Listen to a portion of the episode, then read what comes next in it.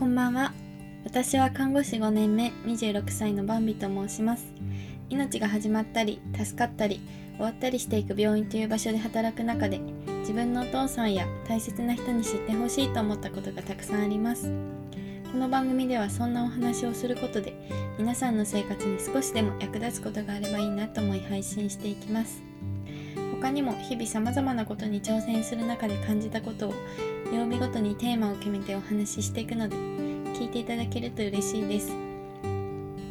今日は水曜日ということなんですけどちょっとおすすめのテーマじゃなくて今日のモヤモヤしたことを話したいと思います。えっと、職場での出来事なんですけどね。あの、ま、こんなことが出来事があってっていうのをざっくり話してあお腹が鳴った。でえっ、とでもこう自分の中でいろいろ考え直して、まあ、こうできるだけねあの沈静化させるっていうかその気持ちを。でしたのでそのお話をしたいと思います。何があったかというとこうまあ基本的に私の職場はとてもあのいい人ばかりでこう最近はチクチクすることは少ないんですけどなんか結構人の発言とか気になっちゃうタイプであれ？今私のこと言ってんのかなとか前までは結構気にしてたんですよ。でも今のこうメンバーというかねあ日々入れ替わりがあるので今はそういうのもあんまりないんですけどまあ久々に何ですかね。私がしたことに関して私が聞こえるようなところでなんかちょっと批判的なことを別の方に言うっていうのがあって私はその話が聞こえててあのあ私のことが批判されてんだなってわかるんですけどでも直接は言われなかったんですね。で言ってる内容はまあ確かにもっともなんですけど直接言ってくれればいいのにとかあのその私がやってる最中そばで見ていたからその時に教えてくれればよかったのにっていうふうに思ってモヤモヤしたんですね。で何度も何度もその場面をその仕事があって帰ってからも思い出してじゃあ私はどうすればよかったのっていうふうに思っちゃいました。で、まあ、ずっとモヤモヤモヤモヤしてたので、あのー私の最近のこうバイブル的な感じの「嫌われる勇気と反応しない練習」っていう本を思い出して駆使してみました。まず「嫌われる勇気」という、えっと、アドラー心理学というものを分かりやすく書いてくれた本で学んだことなんですけどあまず課題の分離が必要だよなと。課題の分離っていうのはその一つの出来事でこう私がいけないのか相手が何なのかっていうのがこう一体化してごちゃごちゃして自分が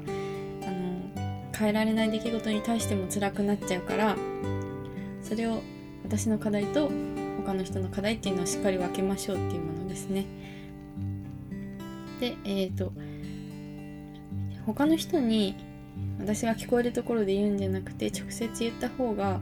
私のためになるし私をどう評価してるんだろうってすごい自分の中で考えちゃったりとかもしかして私のこと嫌いなのかなっていう不安とかっていうのはその人の課題なんですよね。あのなんでしょう教育方法としても他の人に別のところで言うよりも私に直接言った方がいい教育になるからその人はいい教育家ではないんじゃないかって思うこともあるけどそれはその人の課題だし私のことを嫌ってるのが本当だとしてもそれは私の課題ではないのでどうしようもできないことたちなんです。だからそれはその人の課題なんだっていうふうに切り捨てます。で今回の反省を生かして次同じような場面があったら気をつけなきゃいけないっていうのことこそ私の課題だなっていうふうに思います。むしろシンプルにこの一つなんじゃないかなとでまあねあの過ぎたことままあ全然かんあの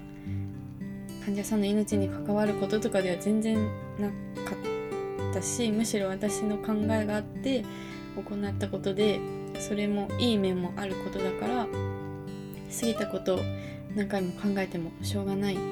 私なりにやったんです。っていう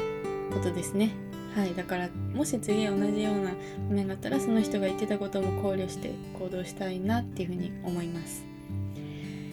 であともう一つですね。反応しない練習っていう本も思い出してこの一つのシーンを何度も思い出しちゃうっていうのはその本で言われてる執着っていうことだと思います。何かっていうと、まあ、心は同じ状態でいた方が安定するそうで、まあ、何でしょうね。あの私はイメージ的にはこの分子分子原子の話を思い出すんですけどこうあんまり覚えてないけどこうマイナスがこう1層2層みたいな感じでぐるぐる取り巻いててそれが1個外れちゃうと不安定になるからなんかこの2個ずつとかをしっかり持ってないと安定しないみたいなそういう話があるじゃないですか。で心もなんかそういう感じなのかなって思ってなんかこう同じ状態で居続ける方が辛い状態だとしても心にとっては楽らしいんですよね私たちにとっては全然そうじゃないですけどだから例えば怒りだったら同じ怒りを繰り返してそれに対してずっと反応し続けるっていうのが執着らしいです。もし解釈が違ったらすいません。でえっとその本で言われてる、まあ、良くない感情っていうのは大体3つにラベリングできるんですね。でなんかモヤモヤすることがあったらまずその3つのどれにラベリングされるかっていうのをこう考えることで冷静になれるんですよね。その3つが欲怒り妄想です。欲はとまあ欲ですね。なんとか欲とか独占欲とかそういうやつ。で怒りは、まあ、大体の感情もこれが多いんじゃないかなって感じ。怒り。あと妄想はもしかしたらこうなんじゃないかなとかこうなったらどうしようとか想像して不安に思うけど全然まだ現実ではないっていうことですね。で、えー、それで言うとなんで直接言ってくれないのっていう感情は怒りだなと思って私のことをもしかして嫌いなのかなっていうのは妄想だなっていうふうに思います。でラベリングできたらですね確かこうじゃあ一回目を閉じてで落ち着いたら前の目を開けて目の前の景色を見てみましょう。でその、ね、自然の光の美しさとか、まあ、雨の日でもこう雨の綺麗な音がするなとかを感じて私は今を生きてるんだっていうふうにこうなんでしょうね冷静になるっていう技を教えてもらいました。でまあそれもやってみてまあ、分類できて同じ反応を繰り返してるんだなっていうふうに頭では分かりました。であとはもう私は自分のこう長年の自分の傾向としてなんか違うことしてたらもう割と忘れちゃうんですよね。ずっとぐるぐる考えはするんだけど別の生活のターンに来たら忘れちゃうから。じゃあもう今日はちょっと悲しい思いして傷ついて自分がかわいそうだから美味しいもの買って好きなテレビを見て自分に甘やかそうっていうふうに思ってケンタッキーを買って帰ってずっっと今ハマってるアニメを見てました。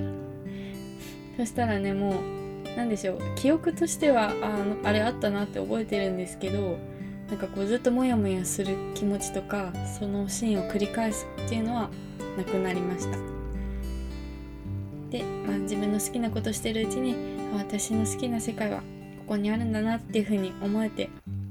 なんかさっきのことはどうでもよくなりましたね。ただ自分の課題だけはこれから気をつけていければいいなと思います。皆さんはこういうモヤモヤしてどうしても心が反応しちゃうことがあった時はどうしてますか？もしよければコメント欄で教えていただけると嬉しいです。それでは今日は雑談になってしまいましたが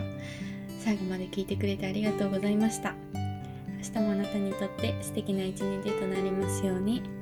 またお父さんに送るラジオでお会いしましょう。